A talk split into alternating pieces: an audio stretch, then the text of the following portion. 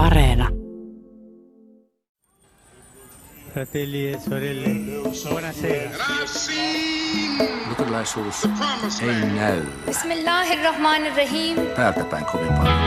In the name of God. On nuorempia perheitä. Selittelemättä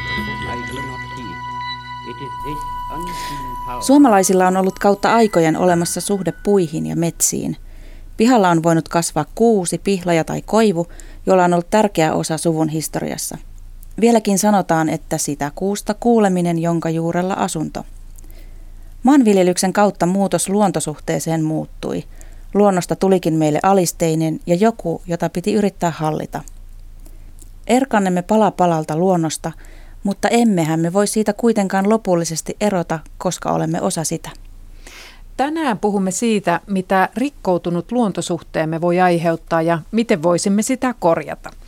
Välineinä ovat ekopsykologia, kaunokirjallisuus, ekoteologia ja tunteiden sanottaminen. Ohjelman lopuksi hyppäämme juuri alkaneena rotan vuonna rotan nahkoihin. Ihmisellä ja rotalla kunnon kohtalon yhteys. Olet kääntänyt korvasi horisonttiin. Minä olen Hilkka Nevala. Ja minä olen Anna Patronen.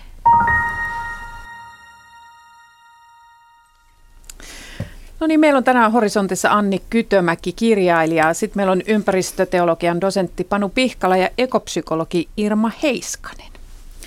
Tota, minä asuin itse lapsena suuren metsän vieressä ja joskus kun suutun vanhemmille, niin, niin tota, menin metsään ja ajattelin, että muutan kuusen alle asumaan.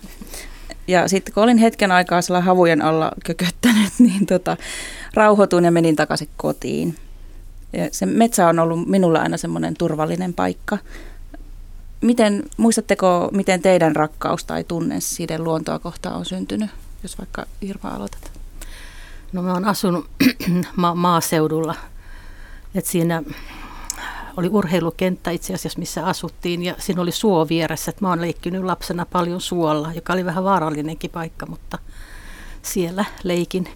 Ja sitten mummolassa oli lehmiä, että on paimenessa ollut ja ne on jäänyt mieleen. Ja metsässä sitten majoja rakenneltiin ja isä oli nuorisohjaaja yhteen aikaan. Isä mukana oli viisivuotiasta tonne jonnekin 12-vuotiaaksi, niin joka kesä kolme viikkoa leirillä. Niin se on varmaan semmoinen kanssa, että mikä on sen luontosuhteen luonut. Mm. Joo, entäs Anni?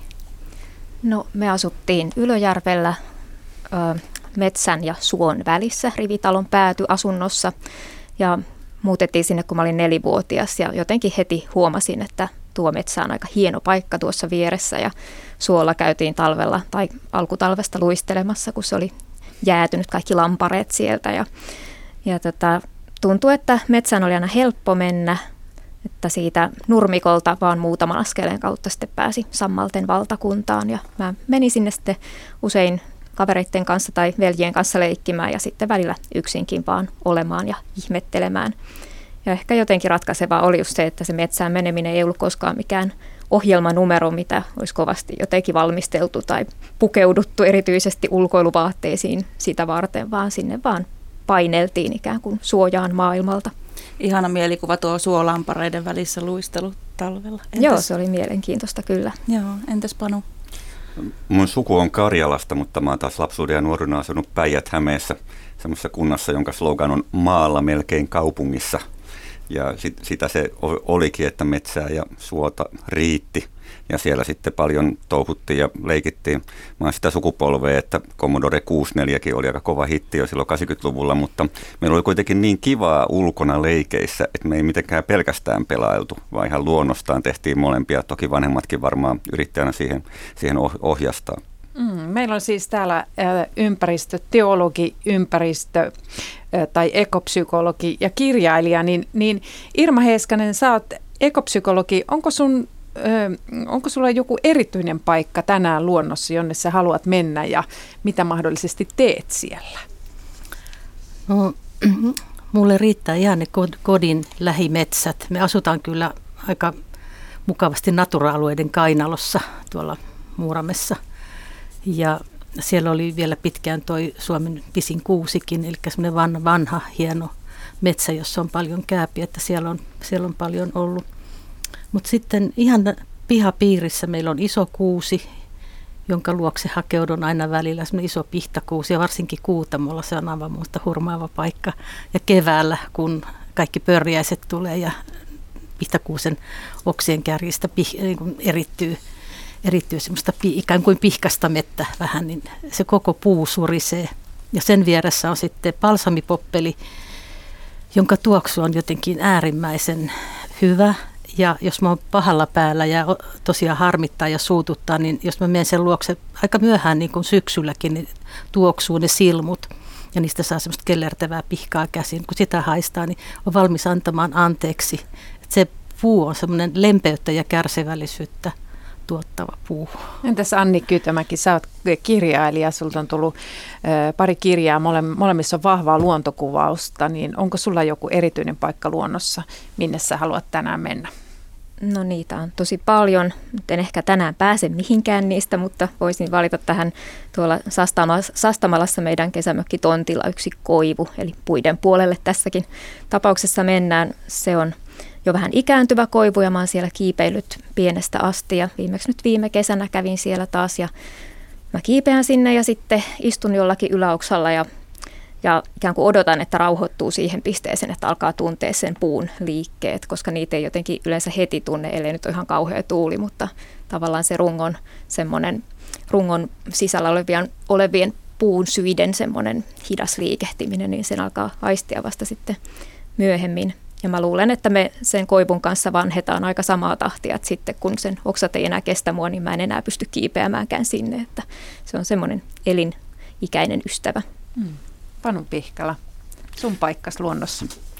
No mä oon pienestä pitäen jotenkin hakeutunut kalliomäille, mitkä tietysti Suomessa on yleensä aina myös metsäisiä maastoja. Ja huomaan, että kun katselen paikkoja, missä on asunut, niin aina sieltä on tämmöinen aika itsestään löytynyt.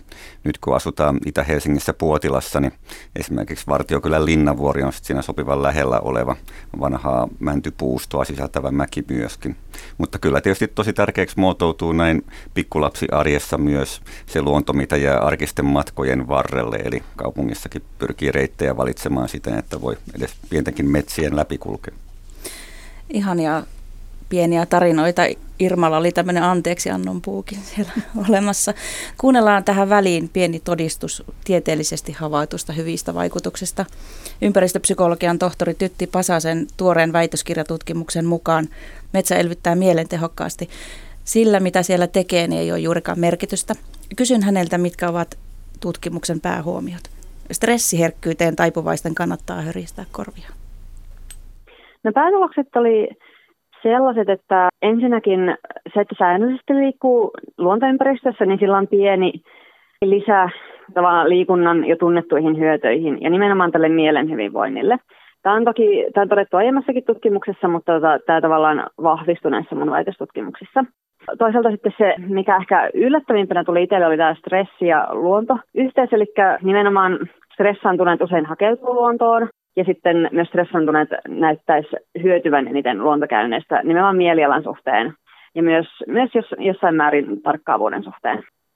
Säännöllisellä luontoliikunnalla näkyy nimenomaan niin sanotun emotionaalisen hyvinvointiin se yhteys, eli erilaisia tunteita, kuten onnellisuutta, masentuneisuutta, surullisuutta tai rauhallisuutta. Näillä on mitattu sitä emotionaalista hyvinvointia ja nimenomaan luonnossa liikkumisella oli tähän positiivinen yhteys.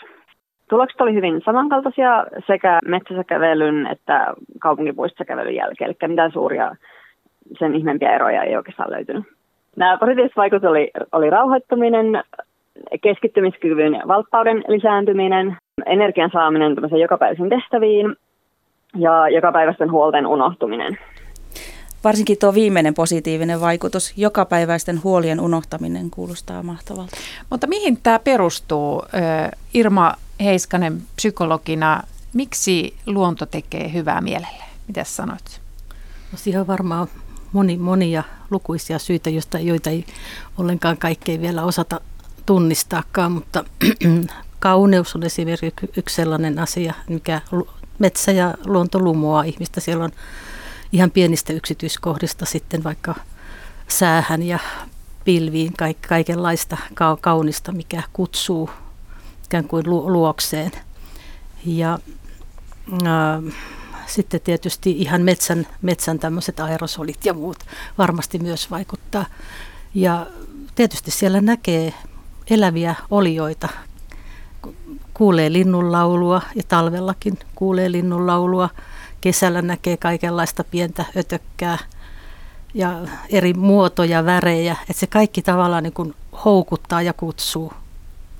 Ja sitten yksi mun tämmöinen kiinnostava mahdollisuus on se, että metsä olisi ikään kuin kehto, kehto sillä tavalla, että ö, ihmisen pitkien lihassolujen energiakaskadissa, niin siinä on semmoista noin 25 hertsin ääntä voitu todeta, ja se on tuossa just kuulokynnyksen alapuolella.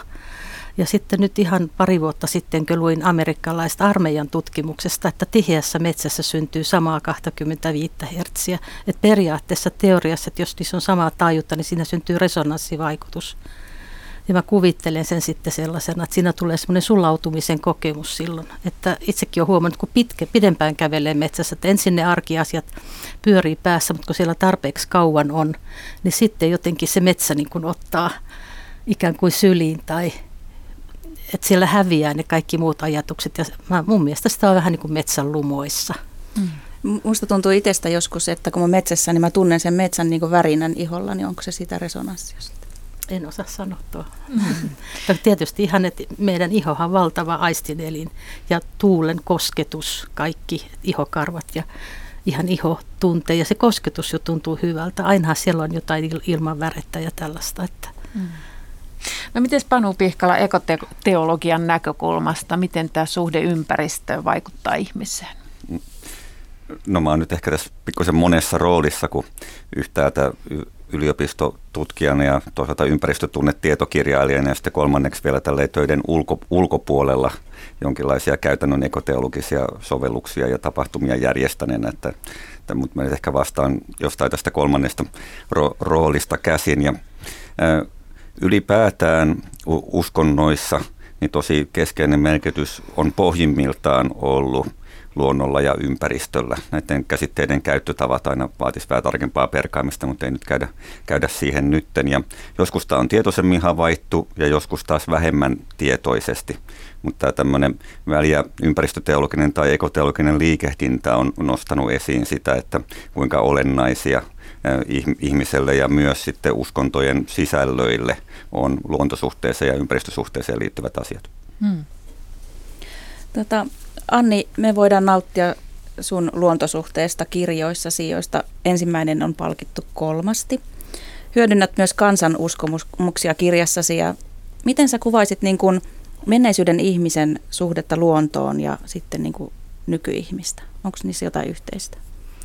No jos ajattelee ihan vaikka menneisyyden ihmisen metsäsuhdetta, niin, niin metsissään uskottiin olevan kaikenlaisia olentoja, keijuista ja menninkäisistä peikkoihin ja erilaisiin jumal- tai henkiolentoihin. Ja yleensä nämä oli jollakin lailla vähän pelottavia tyyppejä ja sitten niitä piti eri tavoin lepytellä ja koettaa pitää hyvällä mielellä että se metsän kunnioitus, mitä entisaikaan tunnettiin, niin se ehkä perustuu vähän semmoiseen pelkoefektiin, että jos me liikaa pröystäillään siellä luonnossa, niin nämä olennot sitten jollakin lailla kostavat meille ja eivät pidä siitä huonosta kohtelusta.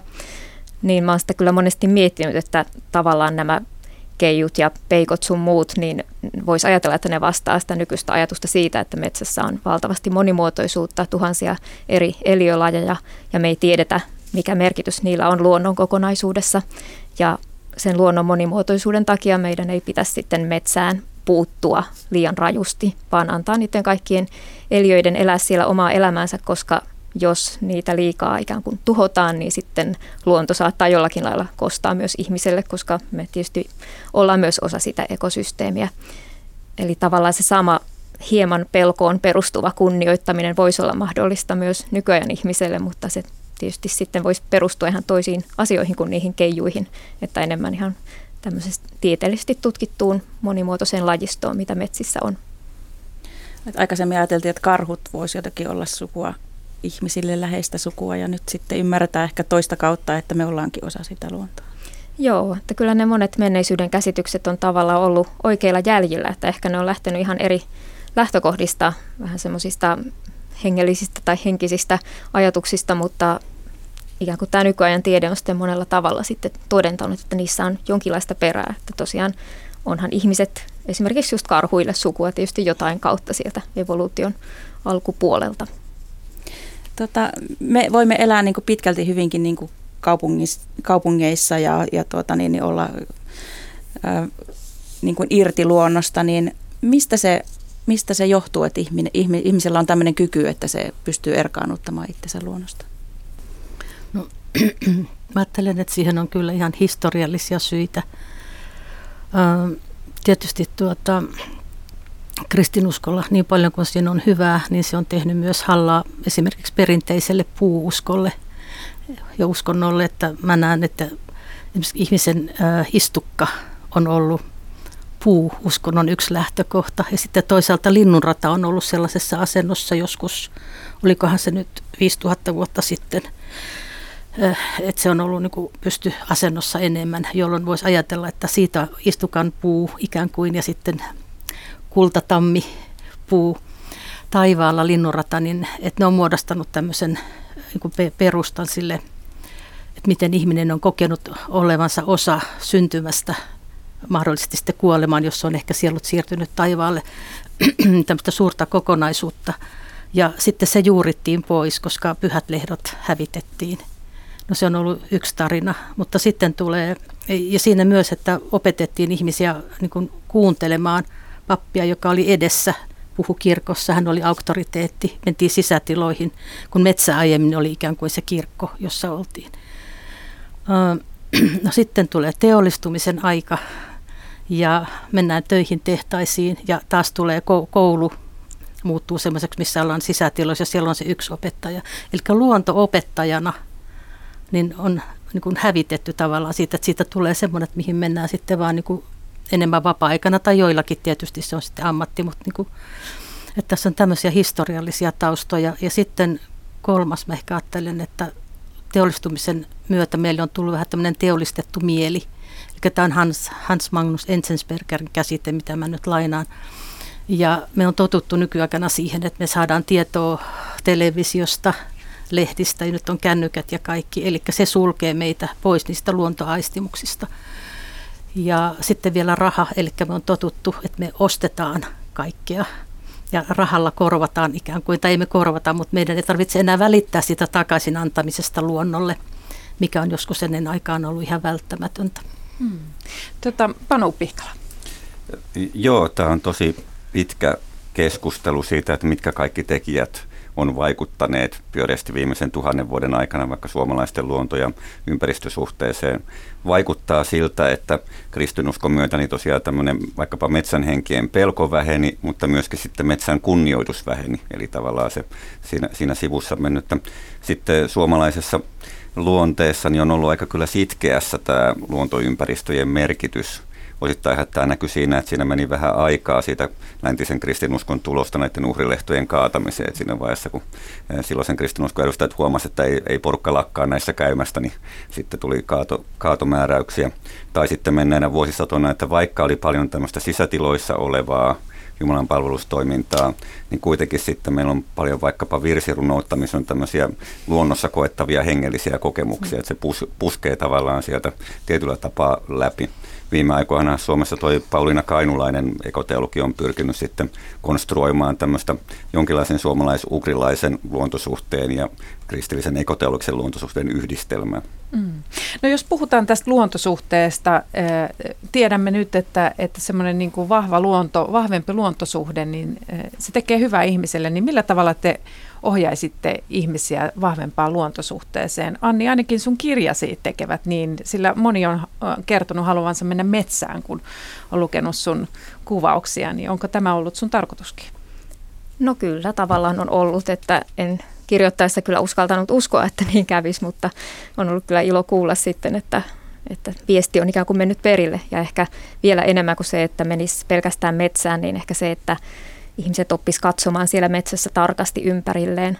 Just sitä monimuotoisuutta, mitä siellä on, että kaikki vihreä ei ole metsää, vaan tämä on hyvin erilaisia metsiä ja on niitä luonnontilaisia aarniometsiä ja sitten yksipuolisempia talousmetsiä, Ja just sitä semmoista alkuperäisluonnon monimuotoisuutta, sitä, että katsoo vaikka sammalmätästä ja huomaa, että se ei olekaan kaikki samaa lajia, vaan että siinä on viittä eri lajia sammalta, niin se olisi minusta hirveän arvokasta, että huomattaisiin, koska sitten metsää on vaikeampi käsitellä pelkkänä tuotantoyksikkönä, jos toteaa, että siellä on valtavasti erilaista elämää. Entä Sirma, eh, ekopsykologina, eh, miten sinä ohjaat ihmisiä syvempään luontoyhteyteen? No lähinnä tietysti se tapahtuu, kun mä oon tehnyt työnohjausta ja sitten kurssitoiminnassa. Ja siellä on sellainen, että mä pidän myös ensin luentoja, eli just puretaan tätä, teol, yritetään niin kuin käsitteellisesti käydä läpi tätä historiaa ja teollistetun mielen purkamista. Ja sitten mennään ulos. Siellä on esimerkiksi tämä luonnon kiertokulku on semmoinen, minkä mä näen niin hyvin olennaisena, että voidaan pysähtyä eri vuoden aikana katsomaan sitä, mitä siellä tapahtuu ja miettimään sitä koko kiertokulkua. Että meillä esimerkiksi ne lampi, niin me kierretään se lampi ja käydään siinä läpi sitten niin kuin ilman suunnat ja mahdollisesti vuoden ajat ja sitten ihmiset voi mennä pareittain ja vaihtaa niitä kokemuksia sitten siitä. Että nykypäivänä esimerkiksi näen hyvin tärkeänä tämän lahoamisen, maatumisen, hajoamisen, että se on semmoinen, mihin vähemmän kiinnitetään huomiota, koska se koetaan usein vähän niin kuin rumaksi ja ikäväksi. Ja sen sijaan, että haetaan niin kuin kauneut, kauniita luontokokemuksia pelkästään, mutta että elämässä täytyy olla niin kuin molemmat, molemmat puolet. Mitäs Panu? Joo, tästä tekisi mieli jatkaa tästä lahoamisesta ja maatumisesta ja luonnon, luonnon kiertokulusta, että nyt kun on ollut viime vuodet paljon tekemistä niin sanotun ympäristöahdistuksen ilmiön kanssa, mikä on laaja kenttä erilaisia vaikeita tuntemuksia ja tunteita, ettei pelkästään tarkasti määriteltyä ahdistusta, vaan paljon vaikka surua tai patoutunutta su- surua ja vieraantumista ja ulkopuolisuutta, mutta tietysti sitten käänteisenä puolena myös se kaikki elpyminen ja merkityksellisyys ja ilo ja helpotus, mitä luonnonympäristöissä saattaa kokea. Mutta eh, monet eh, psykologit on sitä mieltä, että se saattaa olla yhteydessä ylipäätään näiden elämän realiteettien kiertokulun ja kuolevaisuudenkin kohtaamiseen. Ja tästä tullaan tietyllä tavalla tämmöisen niin teologian ja psykologian ja eksistentiaalisen ajattelun luontoajattelun liittymäkohtiin, missä just tämmöinen lahoamisen ja maatumisen – uudelleen tarkastelu ja oppinen voi olla yksi keino. Ja itse asiassa kansainvälisessä ympäristökasvatuksen kirjallisuudessa on pikkusen tätä ruvettu jo käsittelemään. Se on aika vastakulttuurista, tämmöinen Death Education and Environmental Education yhdistelmä. Joo. Tota, Irma. Irma. Joo. Niin jollain kurssilla tehtiinkin tämmöinen Manalan matkaharjoitus ja ihmiset kyllä ihan lähti siihen ja tykkäskin siitä, että se tehtiin myös sit luontoelementeillä, että ihmiset kuvas sitä, että miten ne omassa elämässään joutuneet vaikeiden luopumisten ja ö, lä, luopumisia läpikäymään menetyksiä ja vaikeita elämänkohtaloita ja miten siitä taas sitten on tullut se uudistuminen ja elpyminen, että ne on tosi niin kuin mielenkiintoisia silloin, kun ihmiset jakaa niitä kokemuksia myös keskenään.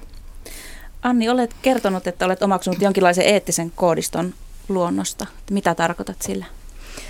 No ehkä sitä kautta, että luonnosta nyt sinänsä ei ehkä saa ikään kuin oppia eettiseen ajatteluun tai että miten pitäisi toimia toimijakseen oikein, mutta ennen kaikkea sitä kautta, kun on todennut, että siellä on paljon erilaisia eliöitä, joilla kaikilla on omat elinvaatimuksensa ja, ja sitten on kokenut, että niillä kaikilla on oikeus olla olemassa ja oikeus toteuttaa itseään siten niin kuin toteuttavat, niin, niin esimerkiksi metsässä sitten usein tulee sellainen tunne, että haluaa kulkea mahdollisimman varovasti ja se jatkuu sitten myös ikään kuin sinne metsän ulkopuolellekin, että mä oon monesti siteerannut semmoista valokuva- ja I.K. Inhan lausetta jostakin noin sadan vuoden takaa, missä hän totesi, että ei pidä turhaan häiritä luonnon pienimmänkään eläjän vapautta.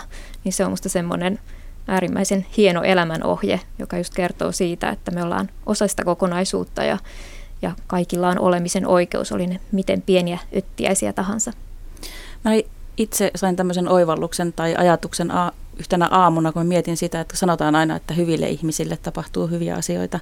Ja se on mun mielestä vähän hassusti sanottu, koska eihän se niin ole. Mutta että ihminen aina yrittää selittää, että miksi asiat tapahtuu jollakin tavalla ja miksi ne ei tapahdu.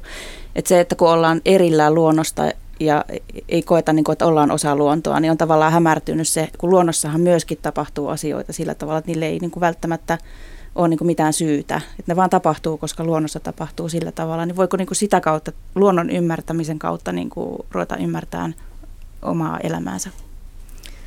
Kyllä varmasti ja mun mielestä luonnossa ylipäätään saa semmoisen hyvin niin kuin myönteisen ja tervehdyttävän mitättömyyden kokemuksen, että kun kulkee luonnossa ja huomaa, miten paljon siellä on elämää ja on sitä lahoamista ja syntymistä ja kaikkea tapahtuu ympärillä koko ajan tosi paljon, niin sitten niin kuin tässä alkuun todettiin, niin sitten ne omat murheet jotenkin väistyy taka-alalle ja voi todeta, että on täällä nyt paljon muitakin, joilla on kaikilla omat asiansa, että enpäs nyt olekaan maailman tärkein olento, ja se on kyllä musta nykyihmiselle ehkä se kaikkein olennaisin havainto.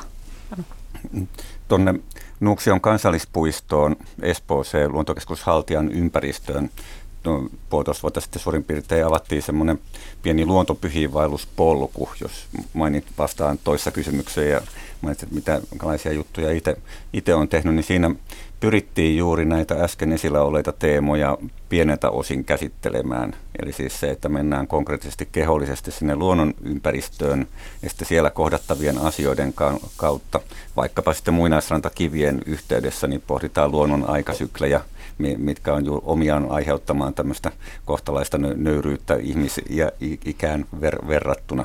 Siinä polussa käytettiin sitten yhtenä osana raamatun tekstejä, mutta aika tämmöisellä matalalla kynnyksellä. Se on tämmöinen ehkä esimerkki ny- nykyaikaisesta kristillistaustaisesta luo- luontoyhteystoiminnasta. Sä oot Panu sanottanut näitä luonto- ja ympäristötunteita. Olet antanut tämmöisiä kun on ylitsekäyvyys, kaoottisuus, absurdi, identiteetin tunne, ulkopuolisuuden tunne, kateus, yllätys, hellyys, suru. Miksi niitä ympäristötunteita on hyvä sanottaa? Sitä voi tietysti lähestyä ihan sen peruspsykologisen jutun mukaan, että miksi ylipäätään tunteita on hyvä sanottaa tai tunnistaa. Ja kyse ei ole siitä, että yritettäisiin nyt hallita nimeämisen kautta hallita näitä entistä paremmin, mutta tietenkin se voi auttaa kanavoimaan niitä viisaammin. Ja mitä on ihmisten parissa näitä jonkinlaisia tunteiden tunnistamisnimeämisjuttuja tehnyt, niin yleensä niistä on aina seurauksena se, että väki yllättyy, että aina, että oli näin monta, että niille ei aina tule annettua nimiä – ja joskus sitten saattaa löytää itsestään uusia puolia, mikä parhaimmillaan ehkä jostain sitten myötätuntoon paitsi itseään myös toisia kohtaan. Että voisi paremmin ymmärtää toisia, että mitä kaikkea tunteita voi herätä. Minkälaisia ympäristötunteita teillä on tällä hetkellä Irma ja Anni? No aika, aika usein kyllä tulee koettua jonkunlaista ahdistusta tai surua, mutta ehkä mitä enemmän ikää tulee, niin sitä enemmän sitä vastaan myös yrittää löytää jotakin keinoja, ettei sitten jää vellomaan johonkin murheeseen. Että jos vaikka joku tuttu metsä kaadetaan, niin sitten, sitten yrittää esimerkiksi omalla toiminnalla edistää sitä, että metsiä suojeltaisiin. Millä tavalla sä oot toiminut sen eteen? No mä oon ollut jonkun verran mukana ympäristöjärjestöjen toiminnassa ja sitten kun kirjailijaksi päädyin, niin sitten noilla tekijän palkkiorahoilla ostin itse metsää ja suojelin sen. Yhteensä 14 hehtaaria on mulla suojeltua metsää, ihan lakisääteisesti suojeltua, että ne sitten jäävät olemaan munkin jälkeeni aikanaan. Mm. Entäs Irma, minkälaisia päällimmäisiä ympäristötunteita sulla on? No tietysti tämä yleinen tilanne niin ahdistaa ja tuntuu välillä siltä, että ei tästä selvitä mitenkään mutta sitten taas toisaalta aina näkee niin kuin toivon pilkahduksia ja se, että eri puolilla maailmaa eri ihmiset tekee tosi paljon kaikenlaista. Ja niistä ei kauheasti niin kuin aina uutisoida, että me kuullaan enemmän sitä, mitä niin kuin valtioiden johtajat tekee, mikä on sääli, koska siitä myös vääristyy ehkä se kuva, että kuinka paljon tärkeitä asioita tehdään. Minusta oli myös niin kuin ihana Intiasta sanottiin, oliko 50 kuinka monta miljoonaa ihmistä oli semmoisessa ketjussa niin kuin luonnonsuojelun puolesta ja ilmasto, ilmaston puolesta. Ja sitten tietysti kotona se, että on koira ja koiran kanssa ulkoille. Ja nyt esimerkiksi siellä oli aivan ihanasti lunta, että parikymmentä senttiä nyt on tullut parin päivän aikana lunta, niin se puhdas lumi ja se nautinto niin tietysti antaa sitten myös niin kuin itselle voimia. Mutta samaten kuin Anne Nimaan kanssa on ollut 17 vuotta ympäristöjärjestössä mukana ja aktiivisesti ja nyt vähemmän, mutta esimerkiksi tässä kohtuusliikkeessä ö, olen ollut silleen mukana, että aina on sellaisia kanavia, jota kautta voi pyrkiä vaikuttamaan asioihin. Entäs Panu, mikä sun päällimmäisin tunne, kun sä oot näitä oikein tutkinut, niin mikä sinun päällimmäinen ympäristötunteesi on? Kyllä ne vaihtelee tilanteiden ja kon- kontekstien mukaan, että semmoisen tietyn prosessin läpikäymällä niin kokemusasiantuntijana niin myös tämmöinen niin luontoilo e-, elpyy sen luontosurun tai ympäristösurun kohtaamisen kautta. Ei se ole vaan semmoinen lineaarinen prosessi, vaan siinä on syklisyyttä. Ja tämä on mun mielestä tärkeä teema myös näiden luonnon hyvinvointi- ja tunnevaikutusten suhteen. Tiedän monia ihmisiä, joita ympäristöasiat ahistaa sen verran, että se luontoympäristö itsessään muistuttaa niistä kaikenlaista uhkakuvista ja suruista. Mutta yleensä se kokemus kuitenkin, jos niihin riittävästi uskaltautuu, on se, että vaikka saattaa itkettää tai ahistaa, niin se sitten lopun viimein jää kuitenkin plussan puolelle. Eli just tämä tämmöinen ympäristötunteiden ja luonnon ympäristöjen vaikutusten sekoittuneisuus näyttää olevan myös totta. Joo, kiitoksia todella mielenkiintoista keskustelusta kirjailija Anni Kytämäki, ympäristöteologian dosentti Panu Pihkala ja ekopsykologi Irma Heiskanen. Kiitos. Kiitos. Kiitos. Suomalaisten suhde metsään on nyt erityisen ajankohtaista. Neljän vuoden ajan tutkitaan suomalaisten metsäsuhteita, eli arvoja, päätöksiä ja toimia, joita metsään liittyy. Siihen liittyen on käynnissä suomalaisen kirjallisuuden seuran muistitietokeruu, johon voi halutessaan osallistua ja kertoa vaikkapa muistoistaan lähimetsässä. Seuraavassa metsähistoriaan perehtynyt yhteiskuntahistorioitsija, tutkimushankkeen johtaja Jaana Laine miten me suhtaudumme metsään, miten me arvostamme sitä, miten käytämme, se vaikuttaa siihen, miten metsät ympärillämme voivat. Miten siellä hakataan puita, miten sinne mennään retkeilemään tai marjastamaan tai metsästämään. Ja tällä hetkellä ää, näyttää siltä, että metsäsuhde on murroksessa. Suhde metsään on aina muuttunut vuosisatojen myötä. Ja sitten aina välillä Toisinaan on suurempia murroksia. Esimerkiksi luonnonsuojelumurros 1970-luvulla. Ja nyt näyttää siltä, että nyt on tapahtumassa uusi murros. Itse näen, että tämä murros liittyy toisaalta tähän kaupungistumiseen, eli ihmiset eivät enää ole jokapäiväisessä kosketuksessa metsän kanssa.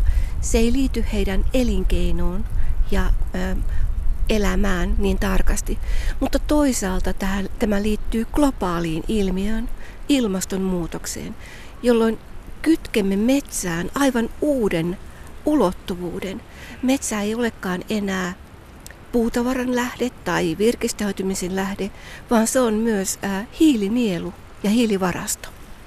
Hmm. Netissä voi todellakin osallistua muistitietokeruuseen ja siellä voi esimerkiksi kuvailla itselleen tärkeää puuta. Suomalaisen kirjallisuuden seura, joka on jo yli sadan vuoden ajan koonnut suomalaisten näkemyksiä, mielipiteitä kirjoituskeruiden kautta, kerää nyt tästä tammikuusta lokakuun puoleen väliin asti suomalaisten metsäsuhteesta kirjoituksia. Jokainen voi kirjoittaa, mitä ajattelee metsästä, ja ne tallennetaan suomalaisen kirjallisuuden seuran arkistoon ja ovat siellä tutkijoiden käytettävissä. Vastikään vietettiin kiinalaista uutta vuotta ja nyt elämme kiinalaisen horoskoopin mukaan rotan vuotta. Kiinalainen horoskooppi perustuu 12 eläinmerkkiin, jotka toistuvat 12 vuoden sykleissä – Kiinalainen uskoo, että kukin eläinmerkki heijastaa ominaisuuksiaan kuluvaan vuoteen ja jopa ihmisiin, jotka syntyvät sinä vuonna. Ja nyt on rotan vuoro. Jos me ihmiset pyrimmekin luontoon saadaksemme voimaa, rotta puolestaan pyrkii meidän luoksemme kaupunkiin saadakseen meistä elinvoimaa. Helsingissä tutkitaan rottakantaa. Evoluutiobiologi Tuomas Aivelo kertoo seuraavassa, mitä kaupunkirotista tiedetään ja miksi ne herättävät inhottavia tunteita rotilla on oma historiansa. Et ne on, on, on aiheuttanut kaikenlaisia ongelmia, että et liittyy monien eri tautien leviämiseen ja sellainen musta surma ja tämän tyyppisiä. Ja nykyäänkin vielä jotenkin tropiikissa rotat levittää tauteja, jotka, jotka tappaa ihmisiä. Ja tietysti rotas ne aiheuttaa tuhoa. Ne, ne, ne järsii ihmisten nurkissa, tekee reikiä, syy elintarvikkeita, kaikkea tällaista. No tässä taanoin valtioneuvosto e- e- editse juoksi kettu ja ketusta tuli välittömästi ihailtu julkis, mutta rotta, rotta kun juoksee, niin kukaan ei halua ottaa kuvaa. haluaapa. Siis mä näin useampia videoita, siis että et, et on muun muassa tämä tää, tää New Yorkin metrossa oli pizzarotta. Et, et oli otettu videokuvaa siitä, kuinka rotta veti pizza, pizzan palaa niin kuin rappusia alas. Et kyllä se niin kuin, kyllä rotatkin on, on, on haluttuja kuvattavia, jos ne näkee, mutta mut rotathan on aika, ne pelkää ihmistä. Ne pysyy piilossa aika hyvin. Tuomas Aivelo, sä oot paneutunut äh, kaupunkirottiin, niin mitä me tiedämme näistä? Yllättävän vähän. Jos ajatellaan sillä että, että rotissa tiedetään tosi paljon sen takia, koska rotti on tutkittu koeeläimenä 150 vuoden ajan. Me tiedetään tavallaan niin kuin laboratoriossa tosi tarkkaan, miten rotta toimii. Mutta et, et ulkotiloissa villinä rottaa on tutkittu hyvin vähän. Niin emme tiedä sellaisia perusasioita mikä on rottien rooli kaupunkiekosysteemissä, kuinka laaja alueen rotat liikkuu, mitä tautia rotat levittää. Näitä ei tiedetä. Tuomas Aivelo, sä oot mukana tutkimushankkeessa, jossa tutkitaan ihmisten ja rottien välistä suhdetta, niin mitä käytännössä se siis tarkoittaa? Ihmisen ja rottien välinen suhde on aika monitahoinen. Et on tavallaan, on ta- tavallaan tämä kansalaisten ää, miten itse kuvasit, kun pelkäät rottia, niin on tällainen, että miten ihmiset suhtautuu siihen, kun ne näkee rotan. Ja tietysti ei, ei kaikki pelkää rottia. Meillä on esimerkiksi niin epäilyksiä, että, että Kalliossa monet ihmiset ruokkii tietoisesti rottia. Että et, niin tavallaan että myös tällaista positiivista suhtautumista rottaan siinä mielessä. Toisaalta me halutaan myös tutkia, että, että missä ihmiset liikkuu, missä rotat liikkuu, kuinka paljon ne liikkuu samoilla alueilla, kuinka paljon on tällaisia kohtaamisia ihmisen ja, ja rotan välillä. Ja sitten toisaalta sitä, me tutkitaan sitä, miten äh, ihmiset torjuu rottia. Miten päätetään, että et, et nyt aloitetaan roton torjunta, miten sitä tehdään, minkälaiset merkit liittyy siihen, mitä vaikutuksia sillä on ihmisiin tai rottiin, että tehdään tätä torjuntaa. Niin, eh, puhutaan siis rottasodasta jopa, ja, ja jos, jos esimerkiksi täällä Helsingissä ihminen käy sotaa rottaa vastaan, niin kumpi tällä hetkellä on voitolla, ihminen vai rotta? Musta tuntuu, että, että aina missä tahansa rotta, rottasta harrastaa, niin rotta on se, se, se voittaja niistä. Et ihminen kyllä saattaa voittaa yksittäisiä taisteluita. Et tietyt alueelta saadaan rotat, rotat torjuttua pois. Jollain asuinalueelta voidaan niin kuin, tavallaan se kanta saa niin, niin matalaksi, että niitä ei huomaa nyt rottien läsnäoloa. Mutta kyllä esimerkiksi meidän tietojen mukaan niin kuin Helsingissä on kaikkialla rottia. Ja, ja, ja et, et, ei välttämättä niin kuin tavallaan joka, joka korttelissa ei ole, joka pihassa ei ole, mutta jokaisessa kaupungissa on jossain rottia. Et ei niistä rotista koskaan niin kuin tavallaan eroa päästä, jos se on niin kuin tavallaan se rottasodan voittaminen, mikä olisi mielessä. Kiihdyttääkö ilmastonmuutos tätä rottapopulaatiota? Ehkä. Ja nyt oikein mielenkiintoista seuraa tätä talvea, jolloin, jolloin talve ei oikein tunnu tulevan lainkaan. Me ollaan nyt viime vuonna ja tänä talvena ja my, myös ensi talvena niin kun seurataan, kuinka paljon kaupungissa oikein on rottia. Ja meillä on epäilys, että talvella rottakanta romahtaa, koska siellä on vähemmän ravintoa saatavilla rotille. Nyt tietysti, että jos talvet lämpenee, se tarkoittaa, että romahdus on pienempi siinä rottakannassa. Ja ne toisaalta pääsee sitten niinku keväällä nopeammin aloittamaan lisä, lisääntymisen. Mikä on tavallaan sillä että jos talvet lämpeää, niin sitten varmaan on enemmän, enemmän rottia. Mutta meidän aineisto, tämä talvi nyt näyttää hyvältä sillä että saadaan tällainen esimerkki siitä, että jos tulee lämmin talvi, niin miten se vaikuttaa rottakantaan. Koko maailmaa kuohuttaa nyt juuri tämä koronavirus ja sehän uskotaan saaneen alkunsa lepakosta. Ja tuossa alussa sanoit, että rotat levittävät tauteja, niin tartuttavatko nämä helsinkiläisrotat tauteja ihmisiin?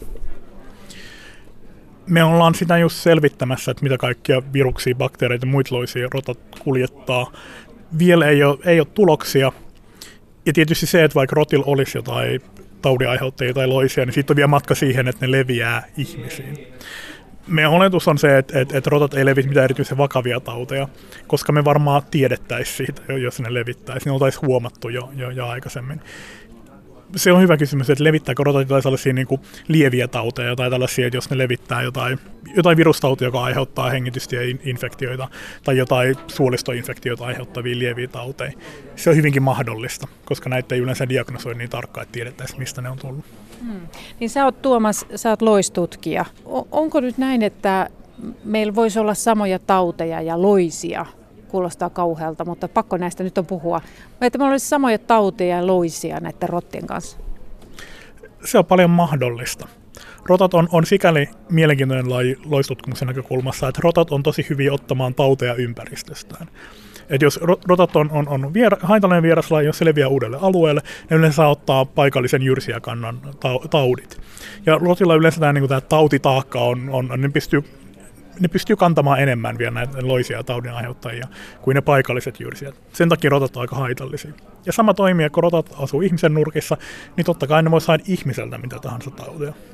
Et ehkä uhka ei ole niinkään se, että, että ro, niin rotasta leviäisi tauti ihmiseen, vaan se, että, että, että joku ihmisen tauti leviää rottaan ja sitten rotta levittää sitä eteenpäin esimerkiksi, tämä, niin kuin, esimerkiksi se mustasurma, se mitä ruttabakteeri levisi, että ihmisethän sitä kuljetti kaupungista toiseen Euroopassa. Ja sitten kun ruttoa sairastuva ihminen saa uuteen kaupunkiin, u, johonkin uuteen kaupunkiin, missä ruttoa ei aikaisemmin ollut, niin sitten se levisi siitä aika nopeasti kirppujen välityksellä niihin rottiin.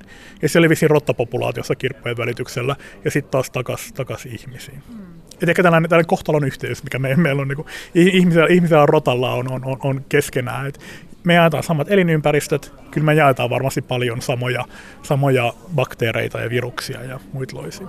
Sä oot Tuomas Aivilo sanonut, että se minkä taakseen jättää, niin sen rotasta löytää. Mitä sieltä rotasta sitten löytää? Tässä me ollaan, ollaan just esimerkiksi antibiootiresistenttejä bakteereja, jotka on, jotka on ongelmallisia monella tavalla ihmisille. Ja meidän ajatus on se, että koska rotat juoksentelee viemäreissä, niin se mitä ne siellä viemäreissä kohtaa on, on ihmisen jätöksiä. Että rotat voisi saada sieltä monenlaisia, äh, monenlaisia bakteereita, mitä ihmiseltäkin on tullut. Toinen, kun rotat pyörii siellä, siellä jäteastioissa, niin siellähän meidän jätteittämme on. Että sieltä, sieltä ne rotat tavallaan voi kerä, kerätä niitä kaikkia. Ja tämä mielenkiinnolla just katsotaan tätä, että, että kuinka paljon on, on yhteistä, yhteistä ihmisen ja rotan kanssa. Vielä ei tiedetä, mutta toivottavasti piakkoin päästään käsiksi tähän. No semmoinen urbaani juttu, että jos tulisi ydinsota tai ydinräjähdys, niin rotta selviää, niin pitääkö se paikkansa?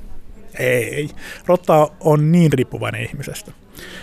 Ja se on, se on mielenkiintoista, koska me ei tiedä, mistä rotta on alun perin kotoisin. Siis et tiedetään, että et, et, et, et itä-aasialainen laji se on, mutta mikä on tavallaan ollut se alkuperäinen elinympäristö.